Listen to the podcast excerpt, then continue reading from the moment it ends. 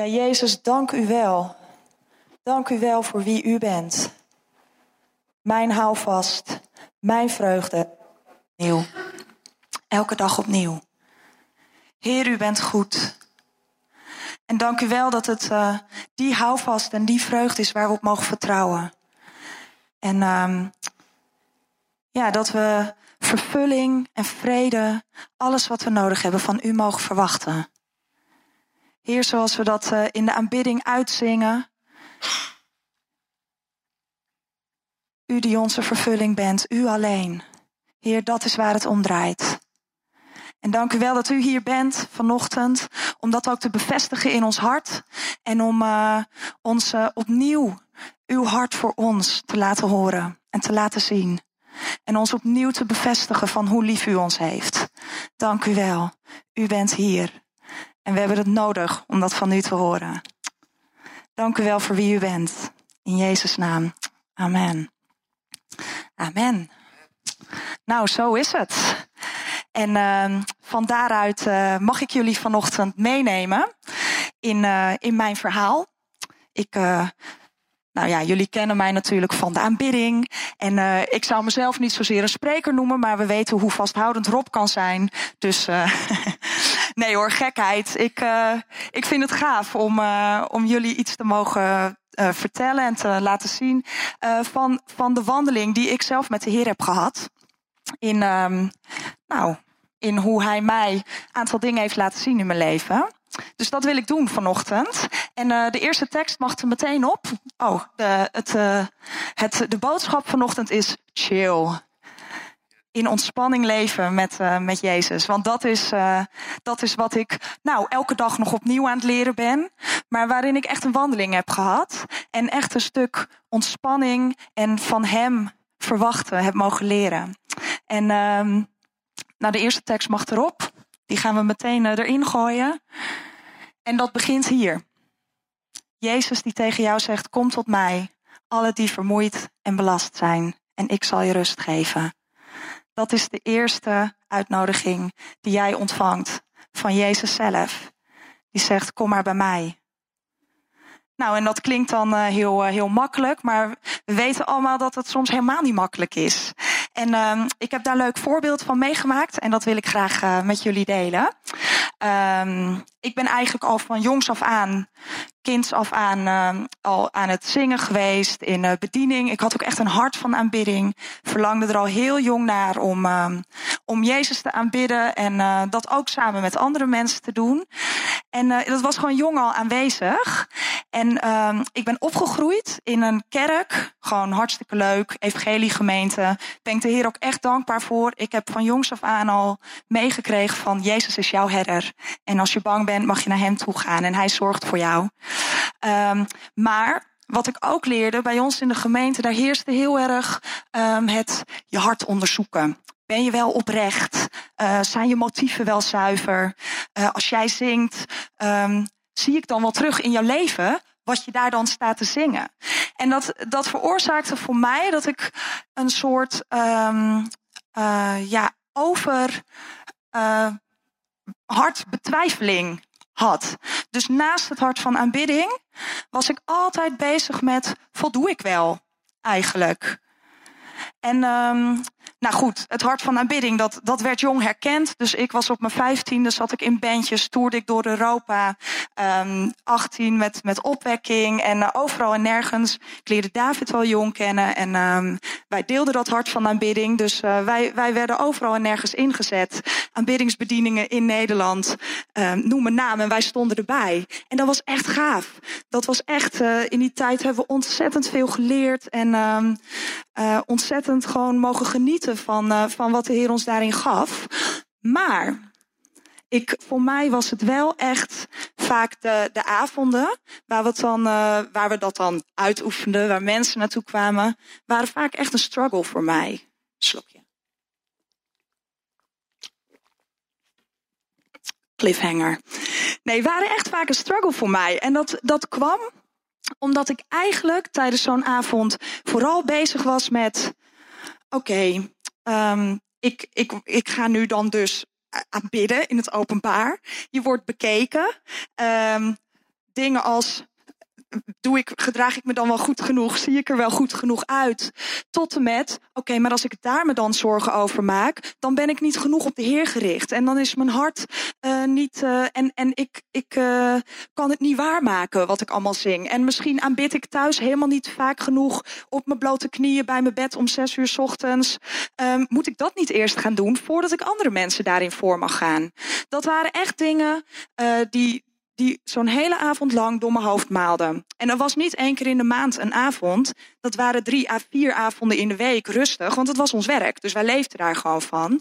Dus je kan je voorstellen dat ik echt um, nou, moe daarvan werd. Ik voelde me gewoon tekortschieten. Ik voelde me schuldig. Ik voelde me echt eigenlijk heel, en dat klinkt dan zo uh, bijbels, maar onrein voelde ik me echt. Dus gewoon niet waardig en niet geschikt. En um, dat maakte dat ik op een gegeven moment op een punt kwam dat ik dacht: van mij hoeft dit niet meer. Ik ben er klaar mee.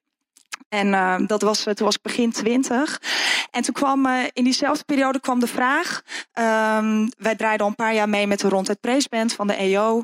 En die zouden ze gaan vernieuwen. En toen kwam ook bij mij de vraag: wil jij dan in die nieuwe band, wil je daarvoor solliciteren? Wil je dan uh, kijken of dat uh, iets is voor je? En ik dacht eigenlijk, nou, ik heb dat wel gehad. Dat hele uh, aanbidden. En weet je, ik, ik ga liever gewoon op bruiloften en partijen zingen. Gewoon zingen om het zingen, nergens mee bezig. En ik ben er wel klaar mee. maar goed, ik was wel ik dacht wel, nou heer, als dit iets is, dan wil ik heus wel gaan onderzoeken of dat van u is. En uh, dus ik stapte die sollicitatie in, maar eigenlijk niet enthousiast. Eigenlijk vooral uh, met het gevoel van, uh, wat doe ik hier eigenlijk? En uh, na dat gesprek ook, waar hadden we het over gehad? Ik, ik wist eigenlijk ook, ik had er geen visie bij. En um, ik werd dus ook niet aangenomen. Nou, voor mij, ergens zou je denken, nou je wou het toch ook niet. Maar het enige wat ik daar natuurlijk in hoorde was weer, bam, stempel, jij bent niet heilig genoeg. Jij voldoet niet, jij volstaat niet. En uh, zo kwam het dat ik uh, op een gegeven moment uh, op een dag, ik had twee of drie optredens op een dag gehad, hele lange dag. En ehm, ik was zo vol frustratie en ik was er zo klaar mee. Ik zat in de auto op weg naar huis was Davids verjaardag, weet ik nog. En dat, ik, dat ik echt in de auto gewoon even een momentje met de Heer had en zei: Heer, het hoeft niet meer. Ik ben er klaar mee. Ik weet niet wat u van me wil. Zoek er maar iemand anders voor. Want ik snap niet hoe dit werkt. Ik weet niet hoe dit moet. Ik kan dit niet. Ik ben er niet geschikt voor. Ik kap ermee. en als u het nog anders wil, dan moeten u het me maar laten zien. Maar ik kap ermee. Nou mensen, geloof me. Ik was vermoeid en onder lasten gebukt. En dat had zich al een heel aantal jaren opgestapeld. En dat was het moment eigenlijk dat ik, dat ik zo mijn best had gedaan al die jaren, dat ik echt niet meer verder kon. En dat ik zei, Heer, ik kwam tot Hem vermoeid en belast. En dat was het moment dat de Heer naar mij toe kon komen. Dat Hij mij um, eindelijk kon laten zien hoe Hij het dan voor mij in gedachten had. Want ik was al jaren zelf aan het proberen om het goed te doen. Maar dat, dat bracht me niks. Dat leverde me niks op. Dus um, uh, ik zat in die auto en ik zei dat. En op dat moment, werkelijk waar, en ik ben echt een nuchter mens. Ik ben niet iemand die uh, om de havenklap visioenen krijgt en dat soort dingen. Het lijkt me heel gaaf, maar ik denk altijd, weet je, dat denk je dan ook, ah, het zou wel mijn eigen gedachten zijn, weet je wel? Dus, dus ik ben een heel nuchter mens, maar ik weet, en dat zal ik nooit meer vergeten, ik weet zelfs nog waar ik reed. maar op dat moment liet de Heer mij zien, mezelf, als een peuter. Ik zag mezelf als een klein meisje. Twee staartjes had ik op mijn hoofd. Man bedankt. En um, spelend, lachend, gewoon onschuldig, klein peutertje. En ik zag mijn onschuld. En ik zag mijn onbevangenheid en mijn onbezorgdheid. En toen zei de Heer tegen me: Maar dit is hoe ik jou zie. Ik zie jou onschuldig. Ik, ik heb je lief. Ik vind je schattig. Ik vind je leuk. Je mag onbevangen zijn, want dit is hoe ik jou zie. En die onschuld, dat de Heer mij liet zien van, ik zie jou als onschuldig, dat, dat kwam echt binnen bij mij toen op dat moment. Ik wist gewoon van, nou, dit, uh, dit is niet hoe ik naar mezelf kijk, maar dit is dus wel hoe de Vader naar mij kijkt. En um, dat, op dat moment veranderde er iets in mijn hart. Veranderde er iets, er viel, er viel iets van me af. Omdat ik wist van nou, uh, de Heer kijkt anders naar mij. De Heer ziet mij onschuldig. De Heer ziet mij uh, rein. Ik mag speels zijn. En um, een weekje later um, kreeg ik een telefoontje. Er was nog eh, een toertje met de oude ronduit preesband. En ze hadden nog wat vocalisten nodig. Mike, wil je meezingen? En ik uh, was weer een beetje in de rust. Dus ik dacht, nou, weet je, prima. Waarom niet? Ik had al eerder meegedraaid. En um, uh, tijdens een van die avonden, was echt een week daarna. Tijdens een van die avonden kwam um, de tekst, Romeinen 8, vers 1, kwam voorbij. In de voorbereiding gewoon altijd zo'n momentje in de kleedkamer. En um, die mag erop. Uh, nee, volgende is dat. Nee, nog eentje. ja, deze. Dus wie in Christus Jezus zijn, worden niet meer veroordeeld. Nou, die hebben we misschien al heel vaak gehoord. Um, maar voor mij op dat moment wie in Christus Jezus zijn, worden niet meer veroordeeld. Die sloeg in als een bom. Echt. Ik, ik, ik hoorde hem voor het eerst eigenlijk. Wie in Christus Jezus zijn, worden niet meer veroordeeld. En wat deed dat? daarna de wet van de geest die in Christus Jezus leeft, uh, leven brengt, heeft u bevrijd van de wet van de zonde en de dood. Al die jaren, die dingen die ik van mezelf had verwacht, die, um, dat was wet. Dat wist ik niet hoor, maar dat was wet. Dat was, ik moet het goed doen. Ik moet uh, voldoen aan iets om te mogen aanbidden. Ik moet voldoen uh, om een voorbeeld te kunnen zijn. Um, ik moet uh, een zuiver hart hebben en dat moet ik zelf regelen. Dat was allemaal wet. Dat wist ik niet. Maar dat was het. Dat, dat was hoe dat bij mij aan de binnenkant zat. En toen ik dit hoorde, dus wie in Christus Jezus zijn, worden niet meer veroordeeld. Toen ineens wist ik, het maakt niet uit hoe mijn hart eruit ziet. Het maakt niet uit uh, hoe ik op dat podium sta. Het maakt niet uit of ik aan uh, de kleur van mijn teennagellak loop te denken. Of, um, of ik uh, wel genoeg de Heer aanbeden heb vanochtend voordat ik hierheen ging. Maakt niet uit. Want weet je waarom niet? Het heeft helemaal niks met mij te maken of de Heer wel of niet door mij heen gaat werken op zo'n avond, heeft niks met mij te maken. Nou, lieve mensen, dat zette mij vrij. Van het ene op het andere moment was ik vrij. Was ik echt kilo's lichter, zal ik maar zeggen. Ineens was mijn hart, kreeg ik ruimte. Ineens begreep ik, het gaat niet om of ik voldoe. Het gaat erom wie voor mij voldaan heeft. En we weten allemaal wie dat is. Amen. Jezus die gewoon de wet heeft vervuld. Jezus die de diepste lijdensweg is gegaan om voor mij te voldoen. En dat heeft hij goed gedaan. En dit hoorde ik voor het eerst. En ik was echt vrij. En ik denk dat we allemaal wel weten um, uh, van in Jezus zijn we vrijgezet, weet je wel. Maar toch denk ik dat we, en, en ik ook, in, in allerlei vlakken van mijn leven, dat je elke dag weer tegen dingen aanloopt waarin je dan ontdekt, hé, hey, probeer het toch weer zelf te doen, weet je wel. Maar in Jezus, Hij heeft het voldaan. Hij is goed genoeg. En um, ik moest ook denken uh, hierbij aan het verhaal van uh, die Canaanitische uh, vrouw. Nou mag hij even terug. Ik heb hem eventjes erop gezet. Um, ja, nog eentje terug. Dat is uh, een vrouw die Jezus uh, tegenkomt op een gegeven moment. En zij is Canaanitisch, dus zij is niet Joods. Maar um, uh, zij heeft een dochter die is bezeten, die is ziek. En um, wordt gekweld door boze geesten. En zij is ten einde raad. Dus zij ziet Jezus voorbij komen. En zij denkt, die moet ik hebben. Dus wat gaat ze doen? Ze gaat, oh zoon van David, heb medelijden met mij. Ze gaat Jezus noemen bij het zijn Joodse naam, zeg maar, terwijl zij helemaal niet Joods is. Wat probeert ze? Ze probeert wenselijk gedrag te vertonen. Waarom? In de hoop dat met haar wenselijke gedrag, dat Jezus naar haar zal luisteren, dat Jezus haar tegemoet komt.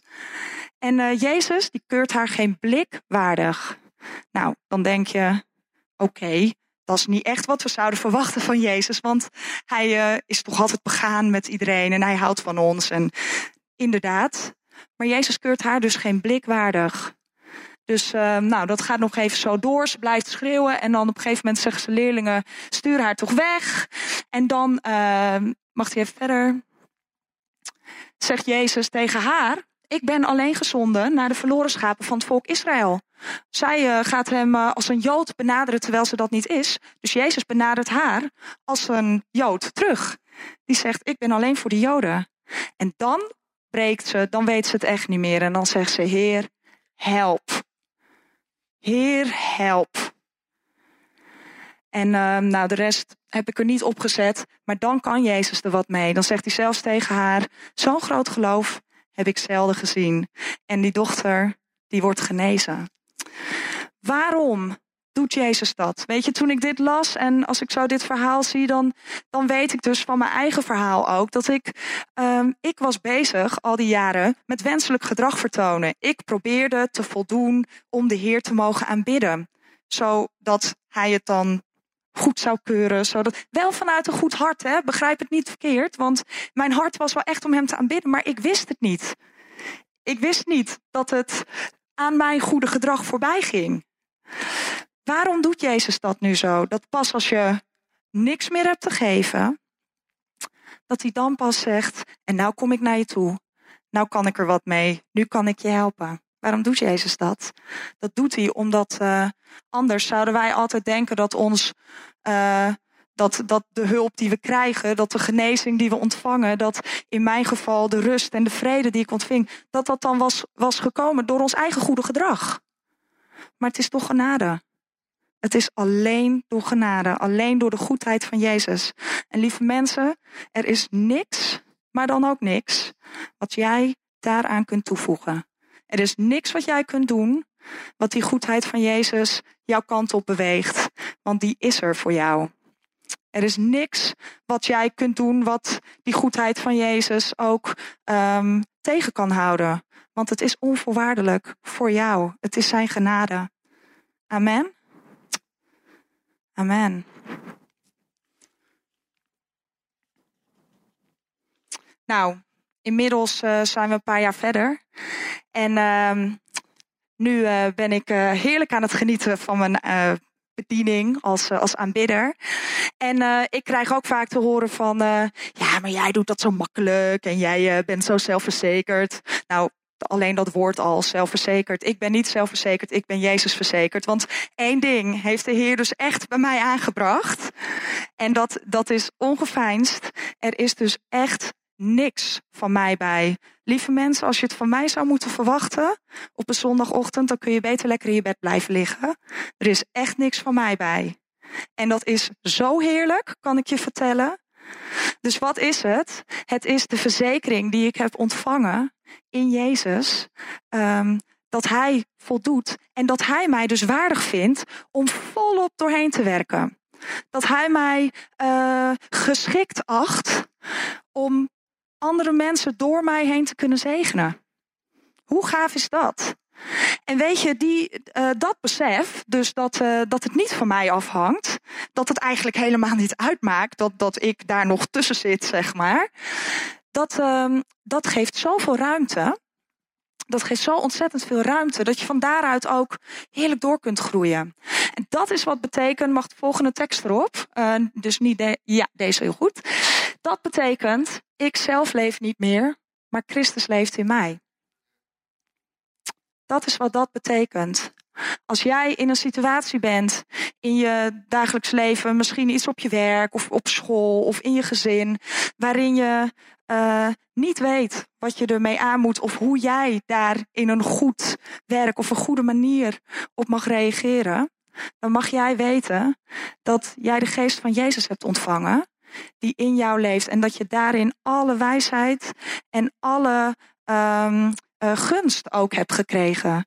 Dus al, uh, al uh, zeg jij, uh, Heere zegen deze spijzen amen. Mijn moeder had daar vroeger zo'n leuk verhaaltje over. Maar um, dan, weet je, het zijn niet jouw goede woorden die zorgen dat een situatie verandert. Het zijn niet jouw perfecte handelingen die zorgen dat jij succesvol bent op je werk. De Heer geeft je wel wijsheid voor goede handelingen, maar daar begint het niet. Het begint bij beseffen dat niet jij meer leeft, maar dat Jezus in jou leeft.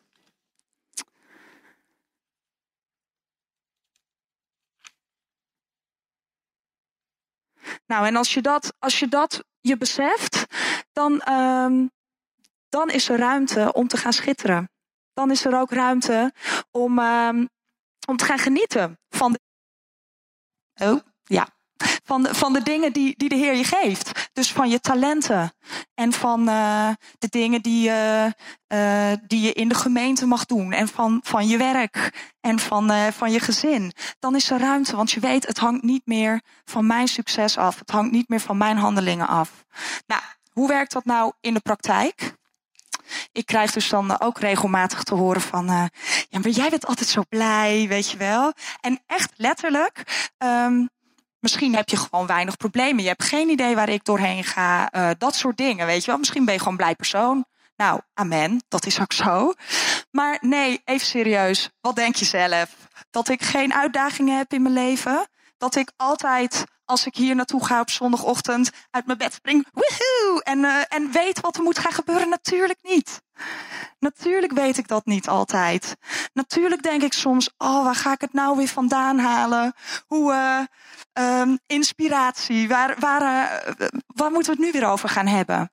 Natuurlijk is dat niet altijd meteen van het een op het andere moment. En moet ik elke keer weer opnieuw mezelf ook in dat bewustzijn helpen van niet ik, maar Jezus leeft in mij. Hij gaat het doen. Nou, um, inspiratie, daar wilde ik even iets dieper op ingaan, want uh, daar liet de Heer me iets leuks over zien. Um, inspiratie is namelijk, dat is zo'n woord, weet je wel. Ook, uh, nou, iedereen heeft het altijd over inspiratie, ook in, in het zakenleven en in de kunstwereld en in de muziekwereld. We hebben allemaal inspiratie nodig. Je hebt inspiratie nodig om, uh, om überhaupt nog te weten waarom je doet wat je doet. Toch? Als je geen visie hebt bij de dingen die je doet, dan krijg je een heel vervelend leven.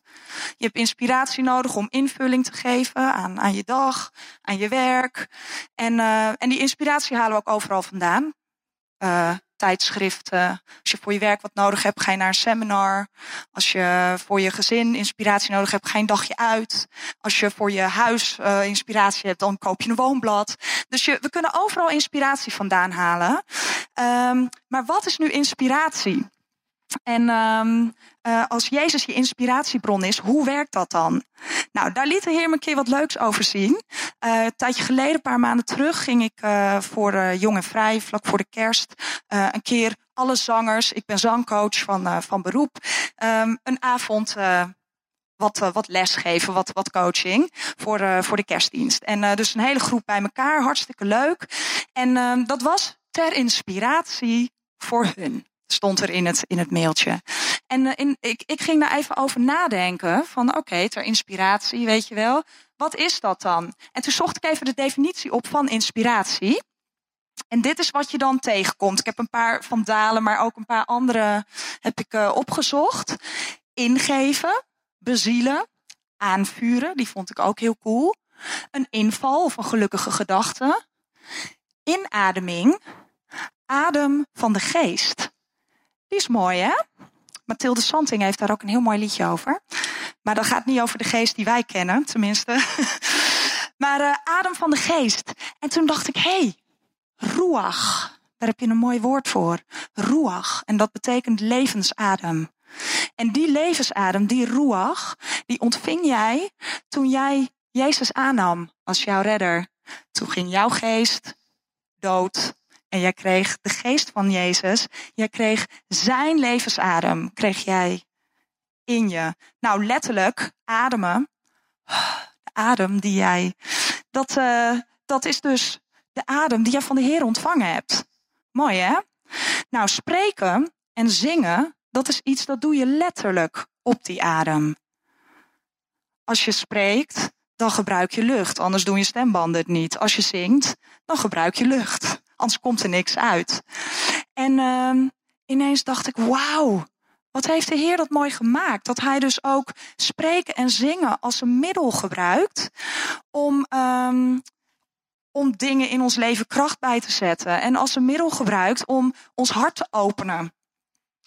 Want uh, als wij weten dat we letterlijk de levensadem van de geest van Jezus hebben ontvangen, dan hoef je alleen maar je mond open te doen. Dus als ik op zondagochtend denk, waar ga ik het nu weer vandaan halen vandaag? Dan hebben wij elkaar geleerd om tegen elkaar te zeggen, joh schat, al zeg je helemaal niks. Al zeg je geen woord, als ik ga zingen, dan vertrouw ik erop dat de klanken die uit mijn keel komen, die zijn gedragen door de levensadem van de geest. En dan gebeurt er iets in het geestelijke. Als jij hier op zondagochtend komt en je denkt, uh, ik ben moe, ik had liever uitgeslapen. Of weet ik veel, misschien heb je wel een hartstikke heftige week achter de rug. Of misschien niet, misschien ben je gewoon uh, relaxed. Maar weet je, wat, hoe je ook hier komt, wanneer jij je mond open doet om de Heer te gaan aanbidden. En al, al begrijp je niet eens wat je zingt, hè? Of al voel je dat helemaal niet. Want dat is dan ook vaak, ja, aanbidding, ja, dat, dat, ik voel daar niks bij. Boeien. Boeien dat je er niks bij voelt. Want als jij je mond open doet en je gaat die woorden van leven uitzingen, uitspreken, dat is gedragen door de levensadem van de geest van Jezus in jou. Dan gebeurt er iets in jouw leven. Dat kan niet anders. Dat kan niet anders. Dan gaat er iets in werking. Dan gebeurt er iets in je hart. En dan gaan er dingen veranderen. En daar mag je op vertrouwen. Ook in je dagelijks leven. Als je voor uitdagingen staat, spreek en weet, dit is de stem van Jezus zelf die mag spreken. Hoe mooi is dat? Te weten dat jij die ruach, die levensadem hebt ontvangen. En dan krijg je nieuwe kracht. En dan krijg je nieuwe inspiratie. En dan ga je misschien zelfs nieuwe opties, mogelijkheden zien die je nooit eerder gezien hebt. En dat is uh, waar de volgende tekst uh, ook uh, over gaat. Wie hoopt op de Heer, krijgt nieuwe kracht. Hij slaat zijn vleugels uit als een adelaar. Hij rent, hij loopt, maar wordt niet moe. Hij rent, maar raakt niet uitgeput. En dat is wat ik heb zien gebeuren in mijn leven. Dat ik dus ben gaan, uh, gaan zien, hé, hey, het hangt dus niet van mij af. Ik mag hopen op de Heer. En weet je wat er dan gebeurt? Dan ontstaat er ruimte van binnen dan ontstaat er ruimte, want je hoeft niet meer. En in die ruimte kan, uh, kan er van alles gaan groeien. Als je vanuit ontspanning dingen gaat aanpakken, en dat kan van alles zijn, hè? Maar als je vanuit ontspanning dingen gaat aanpakken, dan, uh, dan, dan is er geen, geen limiet en dan is er geen, um, er zit er niks in de weg. Dan kunnen dingen gaan groeien. En dan is het ook leuk, joh. Dan kun je ook echt gaan genieten van de wandeling, van het leerproces. En, um, en vertrouwen dat, uh, dat de Heer aan jou toevoegt wat er aan toegevoegd mag worden. Nou, en dan ga je schitteren. En uh, schitteren is, uh, we kennen allemaal de tekst, sta op en schitter. Jouw licht is gekomen. Over jou schijnt te luisteren van jezelf. Stel dat dat zo zou zijn. Hè? Als je denkt, oké, nou dan moet ik nu dus gaan schitteren. Ik moet iets gaan doen. En jij denkt, dat moet ik uit mezelf gaan doen. Dan uh, de luister van jezelf. Dan wordt het heel zwaar. Dan wordt het niet leuk. Dan gaat het je niet lukken. Maar schitteren is een vrucht van weten, Jezus in mij heeft alles vervuld. Jezus in mij volstaat. In hem kan ik alles aan en hij gaat voor me uit. En dan wordt schitteren een vrucht. En de Heer is trouw, dan gaat het ook echt gebeuren. Ik heb het echt zien gebeuren. In mijn eigen leven, ook in levens om me heen. Hij is gewoon trouw.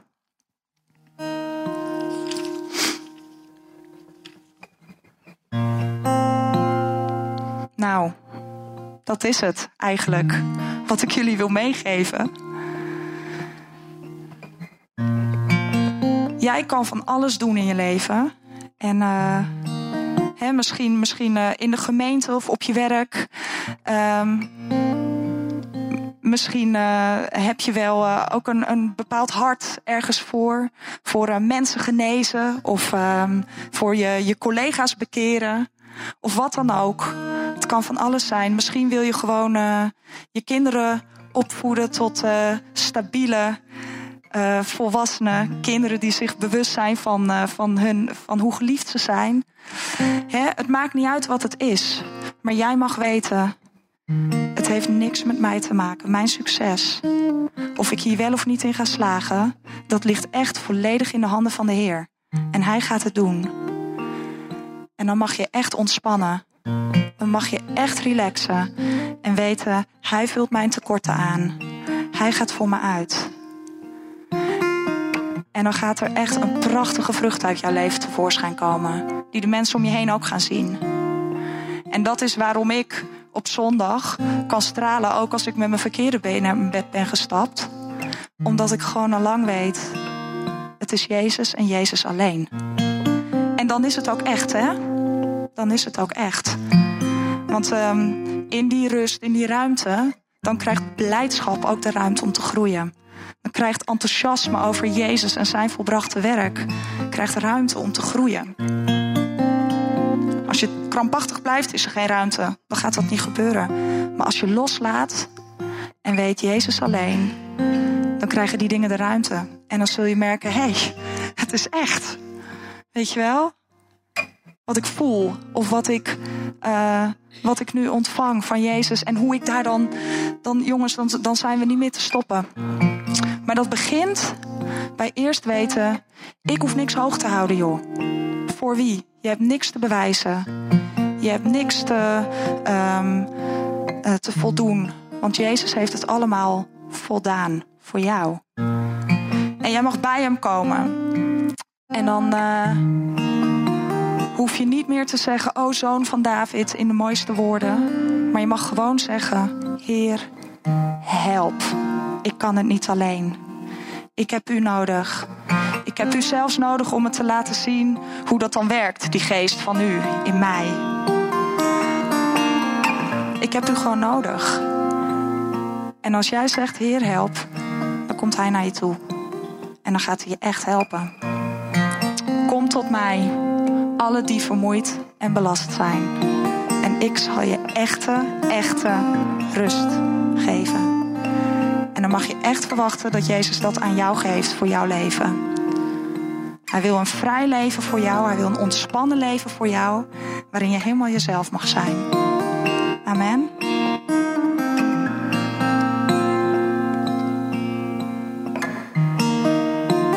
Ik geloof echt dat de Heer op dit moment dat ook tegen je zegt. Kom tot mij. En uh, ik wil jullie uh, bedienen met een lied. En uh, ik uh, wil je vragen je ogen te sluiten als je dat wil ontvangen. Als je zegt ja, Heer, ik heb dat nodig. Ik wil ontspanning in mijn leven. Ik wil graag los kunnen laten en zeggen dat ik het niet zelf kan. Ik wil graag gaan vertrouwen op die geest van u, die in mij alles al heeft aangebracht. Ontvang deze dan. Kom tot mij. I am your shepherd,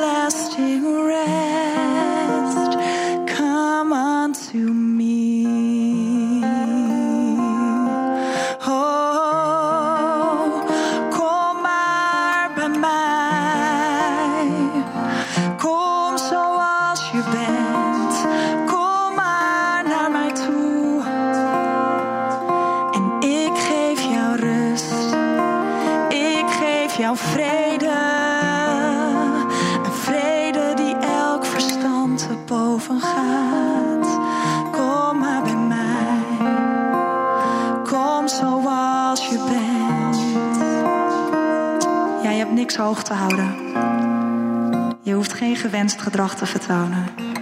Je mag komen bij Jezus zoals je bent. En Hij geeft je rust.